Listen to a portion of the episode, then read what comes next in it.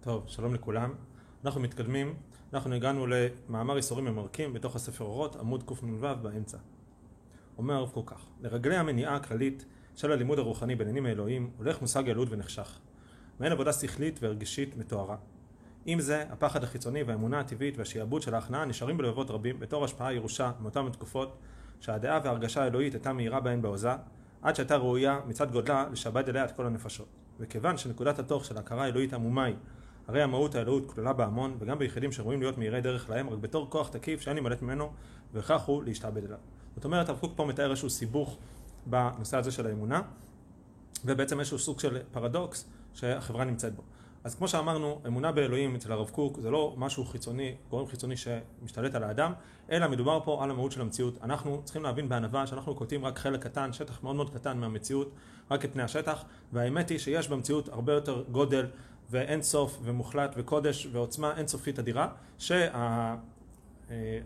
החוש של האמונה וההסתכלות היותר מיסטית, היותר סינתטית, היותר שירית, נשמתית, נבואית, הוא זה שקולט את הכיוונים האלה, את הממדים האלה של המציאות.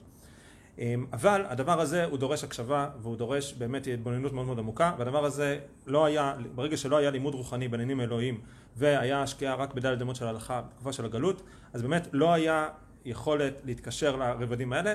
ואז נוצר איזשהו פרדוקס, שמצד אחד לא, אי אפשר להתנתק לגמרי מהקדוש ברוך הוא, כיוון שעדיין יש רושם שמדובר פה על דבר מאוד מאוד גדול, דבר מאוד עוצמתי, כיוון שהעומק של המציאות נמצא בתמצית ובתשתית של המציאות, הוא כן פועל על האדם, והאדם כן חש באיזושהי אינטואיציה, יש פה משהו גדול, יש פה תוכן עצום ואינסופי שאני עומד מולו, מצד שני לא ברור לו בדיוק מה עושים עם התוכן הזה, מה המשמעות שלו, איך, עומד, איך, איך אני עומד מולו, איך אני מתקשר איתו, אז מה שנשאר זה רק לשעבד את החיים שלי אליו, להתרפס אליו, להימחק למולו, אה, לנסות לרצות אותו בכל מיני מעשים חיצוניים, ובלי הבנה עמוקה איך הדבר הזה עובד, איך המערכת הזאת עובדת, ויש ניוון של המערכת ורק אה, שיבוש שלה ויחסים מאוד מאוד מקולקלים, זה כמו אדם שמנסה, שמע שיש כזה דבר זוגיות והוא מרגיש שזוגיות זה דבר מאוד מאוד גדול, הוא לא יודע לבנות אותה. אז הוא מתחתן עם אשתו ואז הוא מתחיל, אה, לא יודע מה, להרביץ לה ולקלל אותה והיא מקללת אותו והם רק רבים כל היום והם לא בונים את הדבר הזה ביחד, אז הם חשים באינטואיציה שהם צריכים להתחתן, הם צריכים להקים בית, הם מבינים שזה דבר גדול כי הם רואים את המשפחה שלהם והם חשים כאדם, כיצור אנושי, מרגישים שמדובר פה על דבר מאוד מאוד חשוב, אבל לא יודעים איך לבנות אותו. אותו דבר, האדם חש שיש פה משהו גדול, יש פה פנייה לנשגב, לקודש, יש פה באמת אה, עוצמות גדולות והעולם הוא לא רק אה, אוסף של אטומים מסתובבים, ומצד שני הוא לא יודע איך לבנות מערכת יחסים נכונה אליו. ואז מה שנוצר זה שיבוש מאוד מאוד גדול, שאדם מחובר לדבר הזה, אבל לא יודע איך ליצור איתו קשר. באמת אה, מתסכל. כשבאים להשתעבד לעבודת אלוהים על פי מצב ריקן זה של הציור האפל המלא תוהו ובוהו שמתהווה ברעיון כשחושבים על דבר אלוהים בלא השכלה ובלא תורה יראת התאה נתוקה ממקורה שהוא יראה הילאה האדם הולך ומאבד את זוהר עולמו על ידי מה שהוא מקשר עצמו לקטנות המוחין כן? אז כשמשתעבדים לאלוהים ואדם מרגיש שהוא צריך להשתעבד לאלוהים כי באמת אלוהים זה דבר גדול אבל הוא משתעבד עליו בצורה המקולקלת רק על ידי איזושהי הערצה חיצונית ושעבוד חיצוני של החיים ומחיקת כל כוחות החיים למען הדבר הזה ועוד שבאה הכנסייה או באים אה, כל מיני אה, שיטות דתיות שבאות ובאמת אה, מחלישות את כוחות החיים של הבן אדם ומכניסות אותו לכל מיני מסגרות שלפעמים הן מעוותות אז הדבר הזה הולך ומתנוון והולך ונהרס. אין גאות אלוהים מתגלה אז בתוך הנפש כי אם שפלות דמיונות פרועים המציירים תכונה של איזו מציאות בדויה מטושטשת מדודלת וקצופה שמבלת את כל המאמין בה ומדכאת את רוחו מטמטמת את הלב ומונעת את עדינות הנפש של האדם מלהתגבר עוקרת את הזיו האלוהי שבנשמתו כן? גאות אלוהים זאת אומרת היחס בין המציאות, בין האדם לבין העומק של המציאות, שאדם מרגיש שיש בתוכו גאות אלוהים, יש בתוכו גאווה, יש בתוכו עוצמה, יש בתוכו כוח, יש בתוכו קודש, אבל הקודש הזה הוא בתוכו, הוא בתוך המציאות, הוא בתשתית של המציאות, הוא העומק של המציאות, הוא לא משהו חיצוני, וכשאין את הדבר הזה, אז כל מה שיש לבן אדם זה תחושה עמומה שיש פה משהו גדול, אבל חוסר הבנה של הדבר הזה, ורק ואז הוא מצייר את הדבר הזה כמו איזה מלך גדול שהוא פגש אי פעם, והמלך הזה הוא מלך עריץ, ויכול להיות לו גם תכונות אה, של, של עריצות, של אה, אה, השתלטות, ואדם מרגיש לאט לאט שהוא מוחק את החיים שלו, ובסופו של דבר הוא גם ימאס בדבר הזה. ואף אם אומר כל היום כולו שהאמונה הזו היא בהשם אחד, היא מילה ריקה שאין הנשמה יודעת ממנה כלום. וכל הדין רוח מוכרח הוא להסיח דעתו ממנה. וזאת היא הכפירה שבעקבתא דמשיחא, שאזלו מים מן הים, הדת האלוהית בכנסת ישראל ובעולם כולו. כן? אז אדם יכול להניח תפילין, ולברך, ולהתנדנד בתפילה כל היום, ולהגיד את אה, כוונות הארי, אבל בפנים, בתוך הלב שלו, אין לו יחס אמיתי לקודש, אין לו יחס אמיתי לעומק של המציאות, לקודש של המציאות, אין לו הבנה שירית, אין לו הבנה נשמתית, עמוקה, נבואית, פנימית, מיסטית, אלא כל כולו רק חי את התוכן החיצוני של המעשים ושל הדקדוקים, ויכול להיות שאפילו חי את התוכן החיצוני של החיים, של הכבוד ושל הלבוש הזה והלבוש אחר והמעשה הזה ולהקפיד על האתרוג ככה ולזה ככה שזה דבר חשוב בפני עצמו אבל כשזה מתלווה לאיזשהו עומק של חיים, לעומק של תפיסה ברגע שזה בא בפני עצמו אז זה באמת הכל מערכת יחסים מאוד מנוונת, שטחית, חסרת חיים, חסרת עומק ובסופו של דבר באה הכפירה, באה החברה ומואסת בדבר הזה ונוצרת הכפירה שבמהות שלה היא באה לתקן את העניין הזה. ההתיישבות הנפשית הגסה, הדבר מציאות התוכן האלוהי בעצם המילים והאותיות בלבדן, זאתי שמחפירה את האנושיות. הכפירה באה כעין צעקה מעוצמת מכאובים לגאול את האדם מבאר צרה נוכריה, נוכריה זו, להעלותו מחשכת האותיות והפתגמים למאור הרעיון והרגש, עד שהיא מוצאת מקום לעמוד גם במרכז המוסריות. זאת אומרת, אה, העובדה שהעולם הדתי התנוון והוא שם במרכז רק את המילים ורק את המעשים החיצוניים והאותיות בלי הבנה עמוקה מה עומד מאחורי זה אני אומר אלוהים כל היום אלוהים פלל אלוהים אבל מה זה האלוהים הזה? על מה אני מדבר? על מה, על מה אני מכוון בכלל את הדבר הזה? כשאין הבנה עמוקה של הדבר הזה אז באה הכפירה לגאול את הבן אדם והיא בעצם בסופו של דבר הכפירה זה תנועה מוסרית. במקום להגיד כמו החרדים שהכפירה זה תנועה של של, רק של בלבול ורק של תאוותנות, הוא אומר יש פה תנועה מוסרית, יש פה מגמה לתקן, לתקן את הנפש של הבן אדם, לתקן את היחס לאלוהים ולתקן את החברה. יש לכפירה זכות הקיום ההיראי מפני שהיא צריכה לעכל את הזוהמה שנדבקה באמונה מאפס דת ועבודה. זוהי כל תעודתה במציאות להסיר את הצורות המיוחדות מהמחשבה המהותית של כל החיים ושורש כל המחשבות כולן.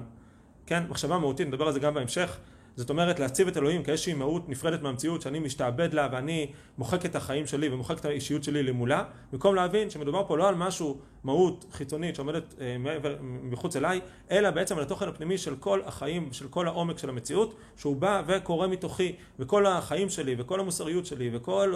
הוויית החיים שלי היא בעצם נובעת ממנו שזו ההסתכלות המתוקנת.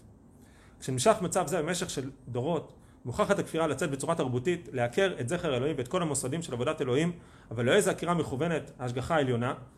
כן, יכול להיות שאותם אנשים לא, בעצמם הם לא מבינים מה, מה המטרה שלהם ומה הם רוצים לעשות, אבל ההשגחה העליונה מכוונת את הדבר הזה למטרות חיוביות. לעקירת השיגים שרק הם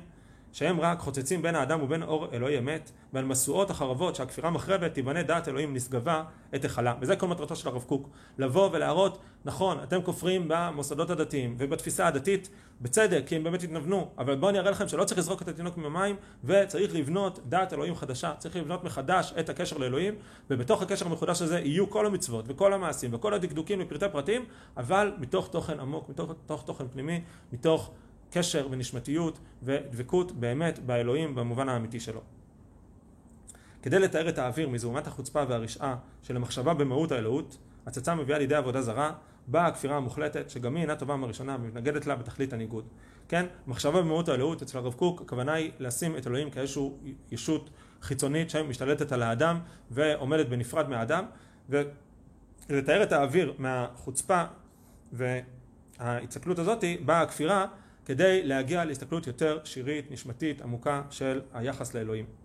מתוך ההתנגשות של שני ההפכים האלה תעזר האנושיות עזר גדול להתקרב לדעת השם ידיעה מהירה המקרבתה לאושרה הזמני והנצחי. זאת אומרת מתוך ההתנגשות בין מצד אחד שאדם יש לו רושם עמום שיש קיום אלוהי ויש גודל ויש עוצמה ויש קודש ויש נשגב אבל הוא מתייחס אליהם בצורה מעוותת ובצורה לא מדויקת ולא מבוררת מצד שני יש את הכפירה שבאה ואומרת אין כלום, הכל שקר, הכל דמיון, הכל אשליה, הכל שטויות, תראה איך אתה, תראה מה אתה עושה, תראה איך נראה, נראים החיים הדתיים שלך, תראה איך זה דבר חיצוני, תראה איך זה דבר מקולקל. בהתנגשות בין שני הכוחות האלו יבוא צמיחה של משהו חדש שהוא הבנה שהקודש הזה הוא דבר נכון, הוא דבר אמיתי, אבל וואלה הם צודקים, זה באמת נוצר כבר פה עיוות ונוצרה שחיקה ונוצר ניוון של המערכת ולכן צריכים לחדש את המערכת לא מתוך עזיבה שלה אלא מתוך התחדשות ומתוך העמקה במושגים שלה. במקום המחשבה השוממה של התפרצות אל המהות האלוהות, תבוא בליבו מחשבה בהירה של המוסר הטהור והגבורה העליונה, המתנוצצים מהאור האלוהי וקשורים תמיד במקורו, שהיא מתווה לאדם את דרכי החיים ומציגתו באור השם. זאת אומרת, היחס הנכון אל הקודש, אל העומק של המציאות, זה כשאדם עושה מעשים טובים, ואדם פועל בצורה מוסרית, והאדם לא מנסה בבת אחת, בגאווה, לחוש עכשיו את הקודש, לסמן לעצמו, הנה זה הקודש, אלוהים דיבר איתי, אני עכשיו אה, מתפלל ועכשיו אני מתחבר לאלוהים בעצמו, אלא להבין שיש פה תהליך איטי בענווה. אני לאט לאט מתחבר אל הקודש, אני לאט לאט מביא לידי ביטוי את הקודש על ידי עוד מעשה טוב, ועוד עזרה לזולת, ועוד דאגה לעני, ועוד קיום אה, הנחת תפילין, ועוד ברכה, ועוד אכילה מתוך כוונה טובה, ועוד מחשבות חיוביות, ועוד התאפקות לא לדבר לשון הרע, ועוד שמירה על צניעות, וככה לאט לאט אני מתקן את העולם, מתקן את המציאות, ומביא לידי ביטוי את הקודש, שהקודש הוא העומק של החיים, הוא העומק של המציאות שלי, ולכן כשאני מתקן את המציאות שלי ומתקן את החיים שלי, אני מביא לידי ביטוי את הקודש ומתחבר יותר ויותר אל הקודש, אבל לא, זה, כן, זה לא קורה בצורה ישירה, זה קורה בצורה שהיא קצת יותר עקיפה, יותר סבלנית, יותר עדינה, יותר איטית, ואדם צריך ללמוד לחוש סיפוק מהמקומות האלה, לחוש סיפוק מהמעשים הקטנים, מההתקדמויות הקטנות האלה, ולהבין שיש פה את הקודש. הוא לא שוקע רק במעשים הקטנים ומאבד את המהות של הקודש שזורמת פה במציאות, שנמצאת במציאות, אבל הוא גם לא מנסה להתקרב עכשיו בבת אחת אל הקודש, ועכשיו לסמן לעצמו שהנה אלוהים עכשיו אה, נמצא בתור משהו שעכשיו מנהל אותי מבחוץ, או אני עכשיו מתחבר לאלוהים בצורה ישירה, אלא להבין שזה קורה לאט, מתוך כל המעשים הקטנים, מתוך התיקונים הקטנים, לאט לאט אני מתקרב אל הקודש, ולאט לאט אני מבטא יותר ויותר את ההופעה של העומק של המציאות. הרוח החזק יבוא מארבע רוחות, ויקים בסערתו, בעל כורחם, את הקברים בקברי החלחלה של האלוהיות הדמיונית החולנית, וידעתם כי אני השם בפתחי את קברותיכם, הוא רומז פה ל... אה, חזון העצמות היבשות של יחזקאל, והעליתי אתכם מקברותיכם עמי, והבאתי אתכם אל אדמת ישראל, שאותם עצמות יבשות יבואו ויקבלו חיים מחודשים. יתאר רוח הפרצים של הכפירה את כל הסחי שיתכבד בשטח התחתון של רוח האמונה, ומתוך כך יתארו השמיים ויראה האור הבהיר שבתכונת האמונה העליונה, שהיא שירת העולם ואמת העולם. זאת אומרת, השמש זורחת. יש אור, יש אור מאוד מאוד גדול, יש קודש, יש נשגב, יש שירה עליונה, וכשאדם מחובר באמת לפנימיות התורה, לפנימיות החיים, להסתכלות המיסטית, הרוחנית, הנשמתית, השירית, הוא חש באופן עמום שיש קודש, אבל הקודש הזה נוצרו מחיצות מאוד מאוד גבוהות, אה, נוצר, נוצרים, נוצרו מסכים ומחיצות אה, מאוד מאוד אה, עבות בינו לבין הקודש, של אותה תפיסה ילדותית, של אותן תפיסות מנוונות, שטחיות, של השתקה של הרוח הפנימית של הבן אדם, והכפירה באה להסיר את התפיסות הקטנות הילדותיות, כדי, לא כדי למחוק אותן לגמרי, אלא כדי להסיר אותם ולהאיר מחדש את האור של האמונה. לא כדי למחוק את האור של האמונה, אלא כדי להאיר מחדש את האור של האמונה על גבי החיים בצורה מתוקנת שלה ובצורה הבריאה שלה. יופי, אז נעצור פה ונתקדם לפסקה הבאה.